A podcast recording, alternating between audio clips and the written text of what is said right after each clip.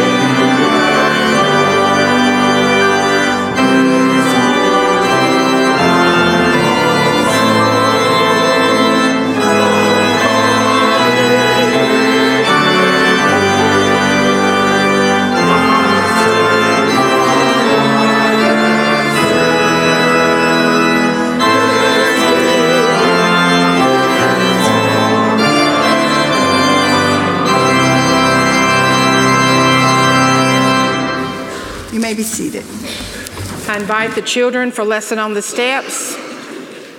How are y'all today? Look at this bright and shiny pink cast we have today.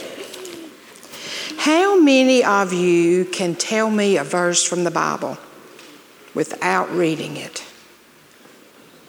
How about John 3:16? For God so loved the world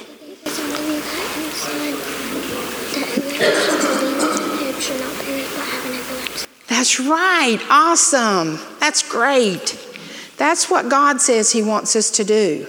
And as you get older, you can do this more and more often. You can put things by heart, like a Bible verse, or Jesus loves me, or things that you learn in Sunday school or GAs and RAs. We learn to put them in our heart. That means we learn to live them strong every day when we learn to live them. And when you've got something like, For God so loved the world, or Jesus loves me, down in your heart, and things don't go right one day, then you can bring that up and think about it. You know, sometimes I found myself lately when things aren't going right and I'm just struggling. I can't sing and I'm not going to try it. But I do. Jesus loves me. This I know. For the Bible tells me so. And that's what he wants us to do, to be able to bring what we have in our heart. And now he says, I will put my law within you I will write it on your heart, and I will be your God, and you will be among my people forever and ever and ever. And we know God's there. We know when we do special things for people that He remembers us and we remember Him. So when you think about it, when things are not going really good in school or things have not gone real good for you at home, we need to remember that Jesus loves me, or for God so loved the world, or the Lord is my shepherd, I shall not want. Let's pray. Dear Lord, take these beautiful children and protect them. Be with their families, be with this church. Let them know that in our heart you are there, Lord, and that you forgive things, you lift us up you put your arms around us. And no matter how old we are or how young we are, you're always in our heart to protect us and walk with us through troubled waters and peaceful waters. Lord, we thank you for your son Jesus and what his gift has meant for us. I ask these things in his name. Amen. Thank you, Ellen. Tonight, let me encourage you if you are here and parents of children, or maybe have grandchildren or neighbors that would just enjoy coming out to our Trail of Treats, encourage them to be here tonight. It's between 5 and 7. We'll have activities out on the front lawn, some blow, blow up activities and rock climbing wall, I believe. And then every 15 minutes, roughly, we'll bring groups into the sanctuary and pray for me, pray for Alan as we tonight share uh, the simple gospel message with everybody that comes through using a pumpkin. And uh, some of you may have seen this before, but uh, pray for us as we do that because as the children come, their parents come, and uh, just pray for receptive hearts and that they will hear and not only have a good time and enjoy a lot of candy and go home and eat it and act crazy with their parents, but uh, pray that they also hear the gospel message as they come in and that they are receptive uh, to that tonight. So be in prayer for us. Also, uh, many of you know we have, like I've said for the last several weeks, many different mission partners. Some of those partners are missionaries on, on the field in foreign lands, and a couple that has uh, that many of you know quite well, Don and Janet Pittman, have been here and shared with us and have lived within this community for some time on furlough. But they are going back to Turkey this week, and they called this week to ask for prayer uh, with all the unrest that's going on in that area. They are praying that their visas, that everything will be accepted, and that they will have smooth reentry back into Turkey. And so they said, please pray for us in that. And also, as we prepare to take in, in December our offering for foreign missions and our global missions offering, uh, they are CBF missionaries, and just ask us to remember them as we give in that offering. And they are two people that we know very personally who are beneficiaries of that offering. As we continue in, uh, or as we begin to have a moment of prayer, I want to uh, just encourage you to pray for two people specifically. But Jane Stroud, many of you know, uh, has been now approved to be uh, on the lung transplant list. And so she is building her strength up and doing everything she can for that to be a successful procedure. So be in prayer for Jane and Charles as they are now, for the most part, living in uh, the Raleigh Durham area and uh, as they are undergoing and, and, waiting for this time to, uh, to get the green light for the, to go ahead with the transplant. Uh, she came by the office this week and we had just a wonderful conversation and prayer time with her, and she has uh, wonderful spirits. But be in prayer for her as she awaits this very important time. And also for Winburn Lee. Many of you know uh, uh, Martha Green, who passed away about a little over a year ago, maybe. Her daughter, Winburn Lee, uh, here in the community. Her son Jamie, who mows our grass here at the church, but Winburn was in a, a very bad traffic accident in front of Crest Middle School this week and is in intensive care and critical condition there in Charlotte with multiple injuries. And so we just want to lift her up in prayer fervently over these next several days that she can cross over uh, this, uh, these injuries and, and, begin to heal and to improve. And so will you join me in your praying um, for Winburn Lee? Let's pray together this morning. God, we're grateful to be in your house. We're grateful as we remember the words of Psalm 46 that you are our refuge and strength and a very present help in time of trouble.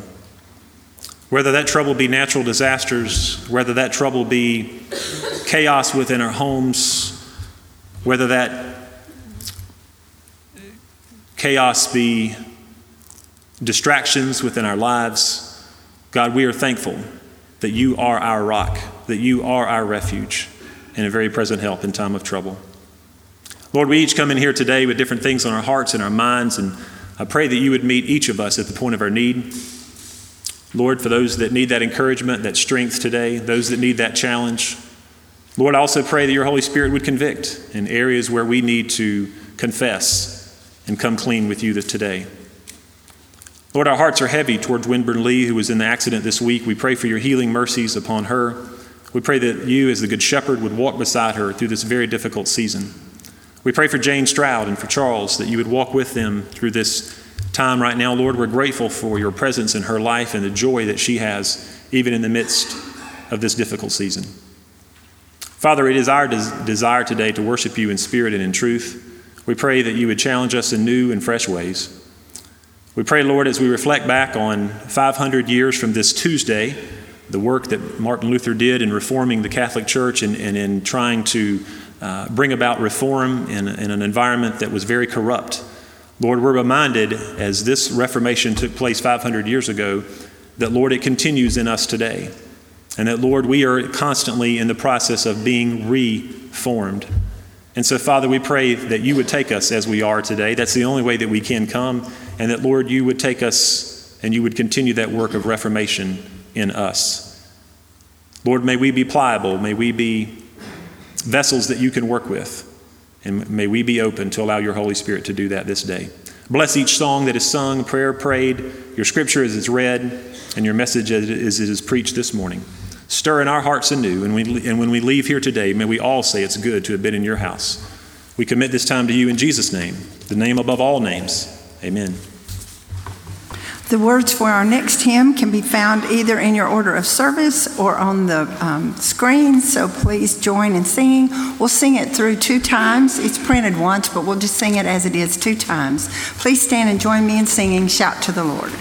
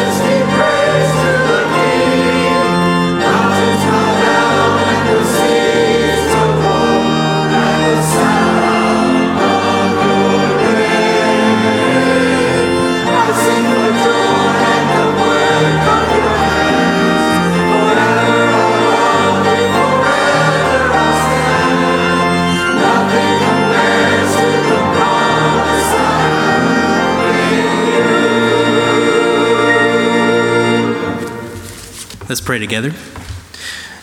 God, we thank you for all the blessings that you give us each and every day. We thank you for reforming our lives, for changing us as Christians. God, we ask that you bless this time of worship together. Bless our tithes and our offerings so that they go towards the work in your kingdom that needs to be done. We thank you and we love you, and we ask all this in Jesus' name. Amen.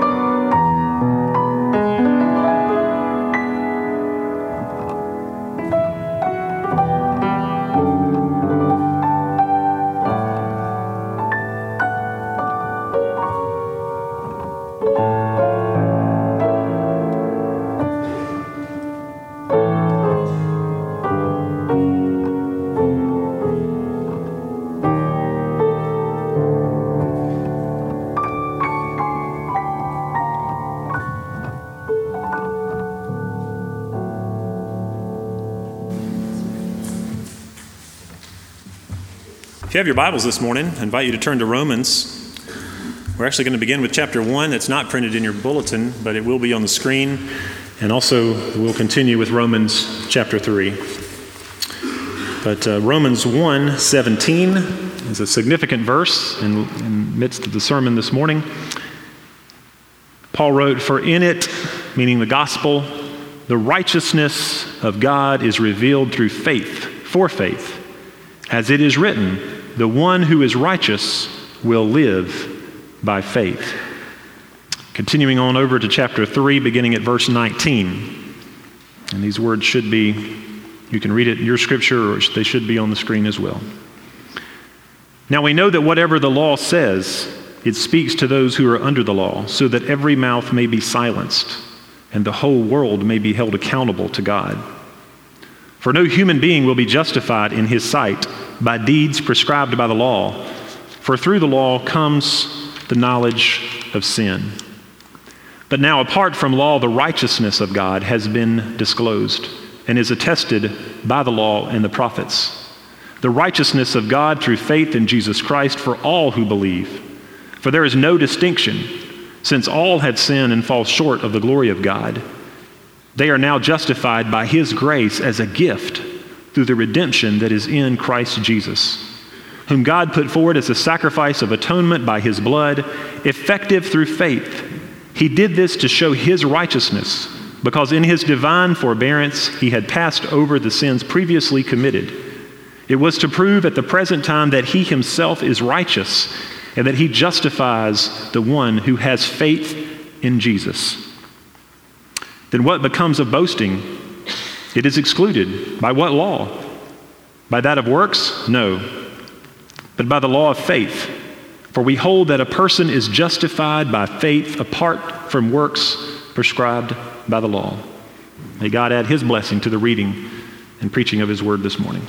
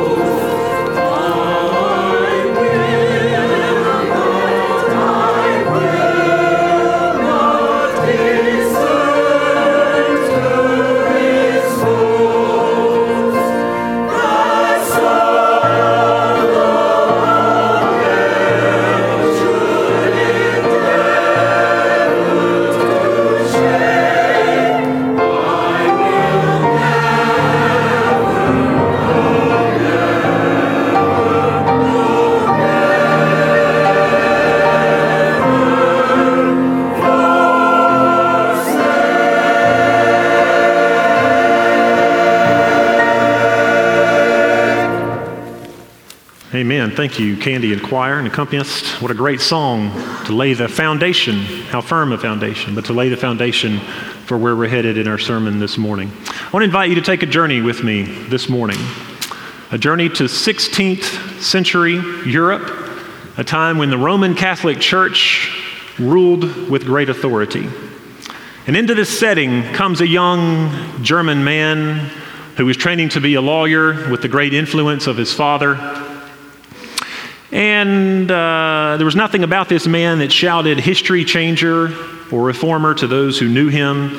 There was a nothing, uh, or let me say this at the age of 21, he commits his first act of rebellion. He leaves his family and his studies to become a lawyer, to become a monk. I don't know how well that would go over in your family. You know, the family has great aspirations for their son to become this lawyer, and all of a sudden he tells them that, by the way, I'm not doing this and I'm going to go live in a monastery. And so that's what the name, or that's what the young man, Martin Luther, did. Martin Luther was obsessed with per- personal purity. He struggled to live life under the haunting question Have I done enough to please God? As he lived there in the monastery, he would dedicate him, his life to prayer and to fasting and to hard work in the monastery. But he would also be one to practice what some call self flagellation. He would actually beat himself and would discipline himself. He would lay on a cold floor with no blanket because he didn't feel worthy and he, he wanted to be closer to God and he didn't want anything to hinder his relationship with God. And he would go to great extremes in, in uh, the way he lived there in the monastery because, again, of that haunting question have I done enough to to please God. He was afraid of the wrath of God. So he would try to live the life through his works and through everything that he could do to appease God and to live in right relationship with God through his actions. As Luther grew in his biblical studies, Luther had a great concern and a burden for the, the direction of the Catholic Church. The church was selling indulgences. And at the time, the church would, for the right amount of money, be able to, you could offer the church money and they, the, the Pope would bless you and would forgive you of your sins. And would not only of you and your sins, but those maybe relatives that had passed and maybe you weren't sure about their salvation, could bring them out of purgatory. Or the, if you had the right amount of money, you could give that and, and sins in the, your sins in the future would already be forgiven because of your gifts to the church. This was called the selling of indulgences. The story has it that the early seed money for St. Peter's, uh, or the St. Um, Peter's Basilica in Vatican City, uh, that the seed money for that came from, in, from the selling of indulgences. To Luther, the Catholic Church had lost its way. And Luther starts this debate of what is wrong with the church by a synonymous moment, time that many of you may remember.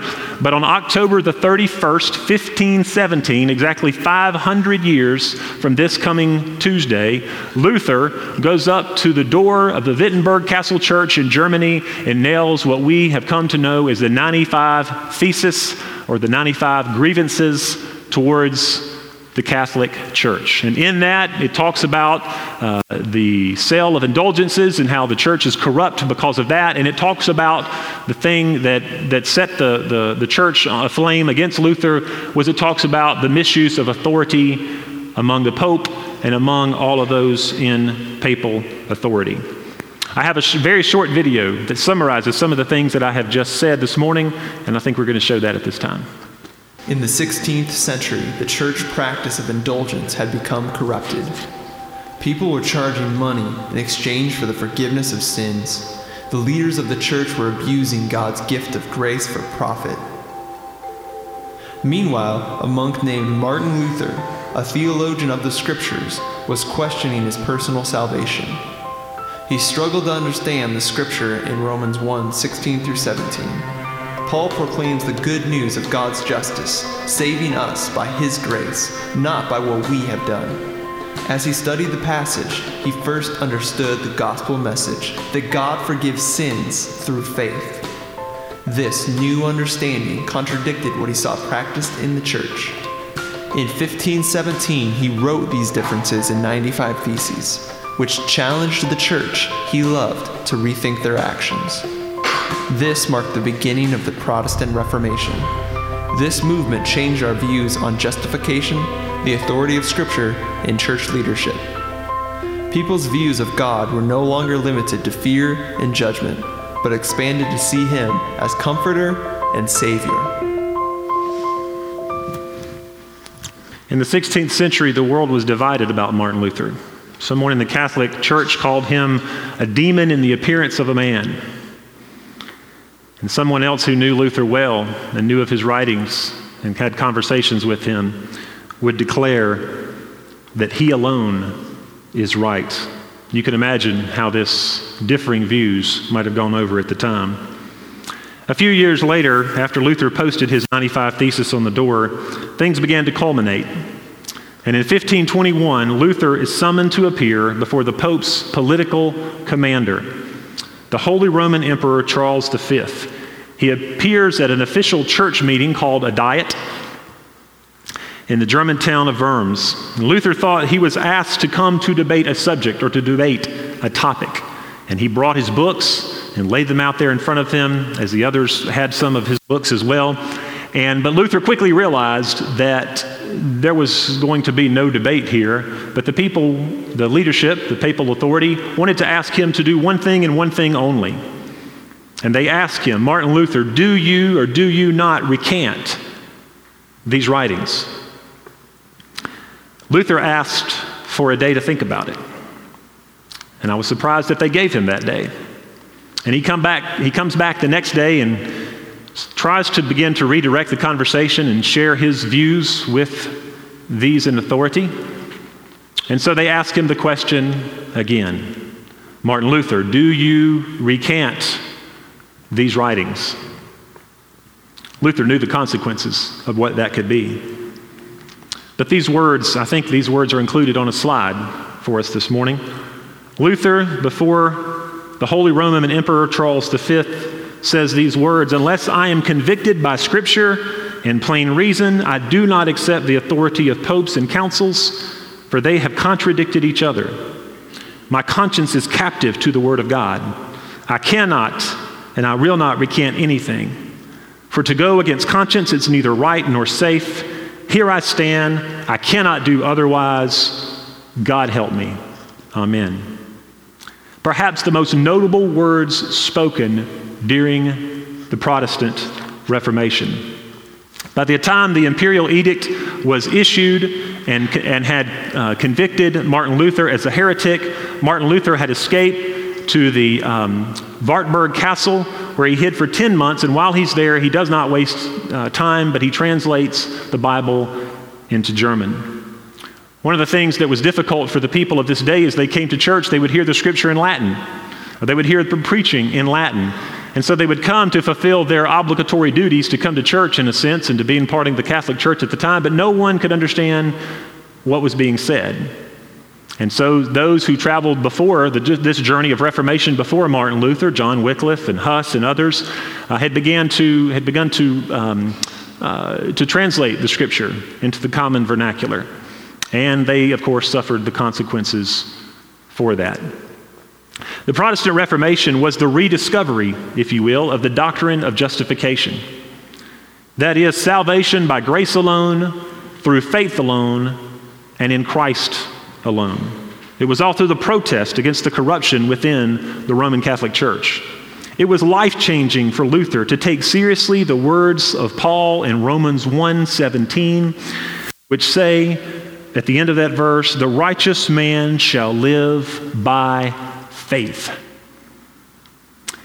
If you're like me, you've had times in your life when your eyes were opened and when you were going along your life as normal, and all of a sudden things began to change, and you began to see God and others in the world in a whole new light. This was that time in the life of Martin Luther. When his studies led him to Romans 1, verse 17, saying that the just shall live by faith. And then later, as um, uh, he was studying Romans chapter 3, verses 23 through 25, for all have sinned and fallen short of the glory of God, being justified as a gift by his grace through the redemption which is in Christ Jesus, whom God displayed publicly as a propitiation in his blood through faith. This was to demonstrate his righteousness because in the forbearance of God he passed over the sins previously committed. This was freeing for Luther to understand truly that the just shall live by faith. All of these things that Luther had done to try to earn God's salvation, this, as we say today, was a game changer for Luther. The title of the sermon this morning is The Work of, some may read it as Reformation, but I put a little dash in there, the work of reformation. It is our goal as Christians to become more Christ like. If we are in a continual process of being reformed, if you reform something, you're improving it. Uh, for those of you that know, uh, well, I mean, all of us should know the, the, the prefix re before any word could mean two things. One, it could mean again or again and again, and it can also mean backwards or going backwards. If you retype something, you have something there, but you go back again and retype it, or you redo it. Uh, as we think of the work of reformation, you and I are in the process, the continual process of being formed. And as we are opening ourselves up to God and His work in our lives, that process should be open as well to us being reformed as well. Hopefully, as Christians who desire to grow in our faith, you and I are seeking to improve upon, to reform our spiritual lives to be more like Christ. The work of Reformation isn't a one time event, it's a lifelong journey. And looking back at my own life, if I begin to retrace the points of Reformation, the pivotal points that led to a deeper relationship with God, I want to share just briefly with you this morning. I can't help but think about that. I shared, it uh, was either last Sunday or Sunday before last, that as a young uh, kindergarten through sixth grader, I was in a private school. And it was a private school that was very legalistic. My hair couldn't touch the collar, uh, shirt tail had to be tucked in with a belt, and I mean, I could go on and on. There was all kinds of written and unwritten rules that they had. And as a kid, I experienced a, loving environment in the midst of that legalism at home and at church and school. But as I began to grow and began to go into my high school years, I shared with you that the fact that I began to read Scripture for the first time because I wanted to. I wasn't being asked to memorize it, I wasn't being asked to fulfill certain obligations, but I began to be curious about all these things that I've been learning throughout my life. And I began for the very first time as a high school student at home some evenings, I remember beginning to read through the New Testament. And as I talked about Luther and this eye opening time where you begin to see the world and others in the church and everything differently, that was the beginning, if you will, or the next step in the beginning of my reformation of what it means to be reformed. From there, I went to Gardner Webb as a young college student. I grew both in the classroom and through opportunities that I was afforded as a college student. And what that means to be, again, to be reformed and to be changed into who God is calling Keith McKinney to be.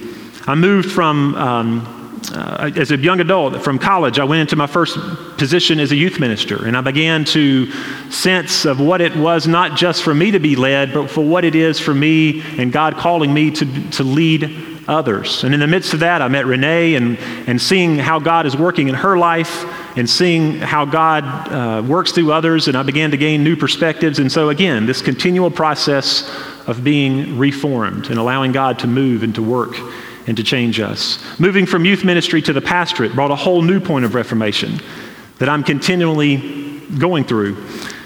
Now, I want you to think about this morning about your own life. Think back through the years childhood, high school, young adult, young career stage. Think back through those points of your own reformation that brought you to where you are today in your relationship with God. Do you see some things in your mind's eye? Who were the key players? What were the key events, circumstances that led that led you to new commitments? Some of these moments may have been joy filled as we think back. There may have been times of just incredible joy that changed everything for us. But some of these times may have been the darkest night of the soul that you and I have ever experienced. We would never want to go back there, but because we went through, as I think about walking through the valley of the shadow of death there in Psalm 23, but because we walked through this journey, because we walked through this valley, this low point of our life, we begin to see God in the world and others from a new perspective. God is continually reforming and reshaping us to look more like Him. And are we allowing Him to do that? I can't help but think of the words of Paul in Philippians 1 6, a very appropriate verse in light of being reformed. He says, For I am confident of this, that he who began a good work in you will continue to perfect it until the day of Christ Jesus. Church, God is doing a work in us right now. We can think back about what He has done and we can be hopeful about what He will do. But let's be attentive to what He is doing right now in your heart and in mine, in the life of our church, community, and world. The work of personal reformation is a lifelong journey, but it is work that we can take with confidence, knowing that Christ has done the ultimate work of salvation through his son Jesus Christ. The work of personal reformation could look a little bit like the following. These are just some simple points that uh, help us this morning with this topic the work of personal reformation. We begin to reevaluate our own walk with the Lord. We begin to reevaluate our own walk with the Lord. It, it may be that we begin to reread the scriptures. It may be that we begin to rethink about things that we've known and thought our whole lives or believed, and we begin, once again, because of what we are rereading, as Martin Luther did, we begin to rethink about our practices and about our lives and the way that we are living them. We retrace our journey. We go back to what we talked about a couple weeks ago. We go back to see if there's evidence of the fruit of the Spirit in our lives love, joy, peace, patience, kindness, goodness, gentleness, and self control. Are we seeing a greater awareness of that in our lives? And are others seeing that in us? Or are the evidence of the flesh more, eh, more evident than, excuse me, the fruit of the Spirit? When we evaluate, we're looking into the condition of something. If you go and evaluate a new car that you're thinking about purchasing, especially if it's a used car, you begin, you want to know the history of the car, you want to know where it's been, you want to know, especially recently, if it's been in a hurricane, experienced flood damage, you want to know everything you can about the car before you make that final purchase. You evaluate the car, you see what's there and what's not there. And as we experience, as we go down the path of reformation in our own lives, we do that as well. We reevaluate, we see what's there and what's not there. And as we do the work of reevaluation, we can begin to rebuild our spiritual life, or we can begin to restore our faith. Based on what we found and, uh, as we were reevaluating, we begin the work of rebuilding and the work of spiritual restoration. I think of Nehemiah, Nehemiah and the rebuilding of the walls of Jerusalem, the restoring of the nation of Israel, the reach of Jerusalem, and what this means to the people of Israel. The question is after reevaluating your spiritual life, are you willing to do the hard work of rebuilding? We've reevaluated, and because we have found some things that weren't exactly the way we had wanted them to be, we begin to rebuild. But as the sermon title says this morning, it says the work of reformation. God has done the ultimate work in His Son Jesus Christ for us. But we are left to do the work of rebuilding his walk and his, his relationship in our lives. I almost wore my dirty boots this morning as a reminder that, that this rebuilding is hard work. It would be a lot easier for God's people to sit back and do nothing. But it's much more difficult for God's people to reevaluate. It's much more difficult once we find what we do when we reevaluate to rebuild. And the last point this morning is after reevaluating and rebuilding our renewed and a re energized spiritual life. If we have done the hard work to reevaluate and to rebuild, then we're, we are going to experience renewal and we are going to experience a re energized spiritual life. Isaiah 40, 31 says, Those who wait, those who hope on the Lord shall renew their strength. They will mount up with wings like eagles, and they will run and not grow weary, and they will walk and not faint. As we think about going through the work of personal reformation, the results are spiritual renewal and a spiritual life that is re energized. This pathway to reformation leads us on a journey where the results end, to add another re word, in rejoicing. Some of you have been down this road. Some of you have done the hard work that I've talked about this morning of reevaluating and rebuilding. And you know what that renewal is like. You know what that re energized feeling is like. But some of you in here this morning, maybe this has touched your heart. Maybe something about this is saying, Keith, you know, I need to do some reevaluating and I need to do some rebuilding. The invitation this morning Is are you allowing Christ to continue his work of reformation in you? We no longer have to live in the misery that Martin Luther endured, asking ourselves over and over and over again, Have I done enough to please God? Paul also tells us in Ephesians that it's not by our works, but it's by grace that we are saved. Have you come to Christ by grace through faith? The doctrine of justification was absent beginning in the early stages of the Reformation. And Luther's strong message, after being awoken to the meaning behind Romans 1:17, that it is by grace alone, through faith alone, and in Christ alone that we are saved. Will you pray with me? Father, we're grateful for Martin Luther. We're grateful for other reformers during this time that have walked the journey of Reformation. Lord, for those who have uh, went this path before us and have done the hard work of evaluating and rebuilding, Lord, we are grateful. Your church is grateful. But Father, today we are in the midst of a culture where your church and the voice of your church could be much stronger.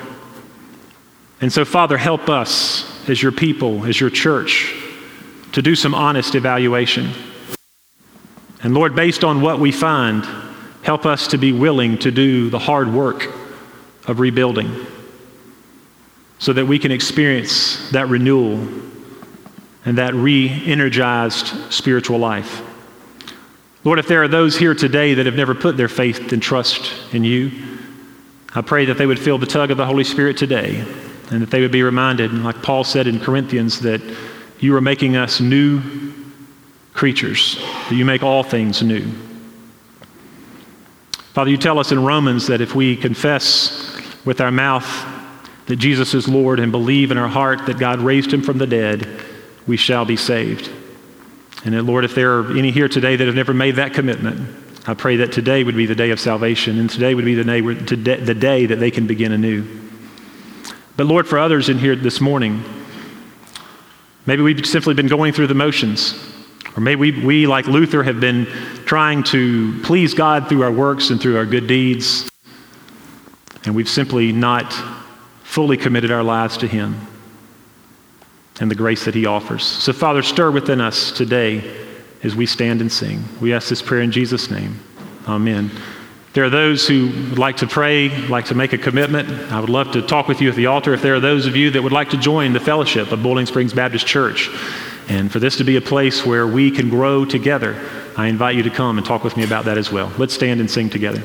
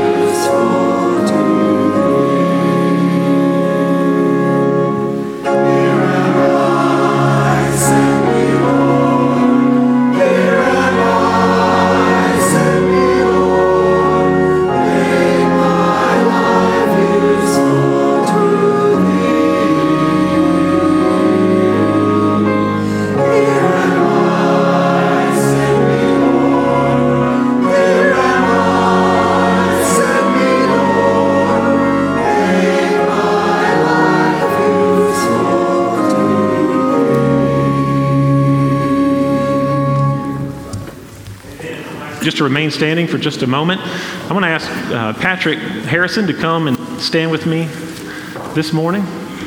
He's given all his information to Betsy. We already have a lot of it, Patrick. But Patrick has been with us now for a little over a month. He's been coming to men's study. He's been coming to Sunday school and the men's class. And appreciate Josh Guffey coming down to sit with him. Uh, Jamie Nolan and other guys have been getting to know Patrick as well as myself. He and I shared a lunch together recently at a big high dollar lunch at McDonald's and, and got to know each other. But Patrick has committed his life uh, to Jesus Christ. Uh, he did that some time ago. He has been baptized. He is a member at Big Springs Baptist Church.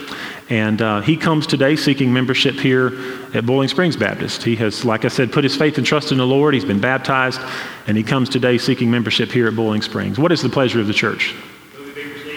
Do I have a second? All in favor, say aye. All right.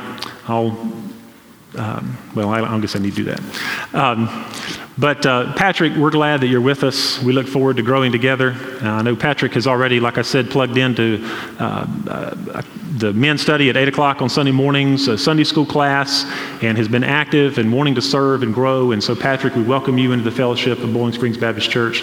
And like I said, look forward to growing with you. Thank and um, if you'll just hang out down here at the end. One of the things about Patrick to help you get to know him is Patrick spent many years in the service and wanted to be a career military man.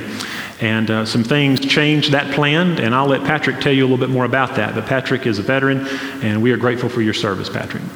So let's pray together, and then we'll have the choral response. Father, we thank you for this day. Lord, continue to do that work of reformation in each of your people so that we can look more like you.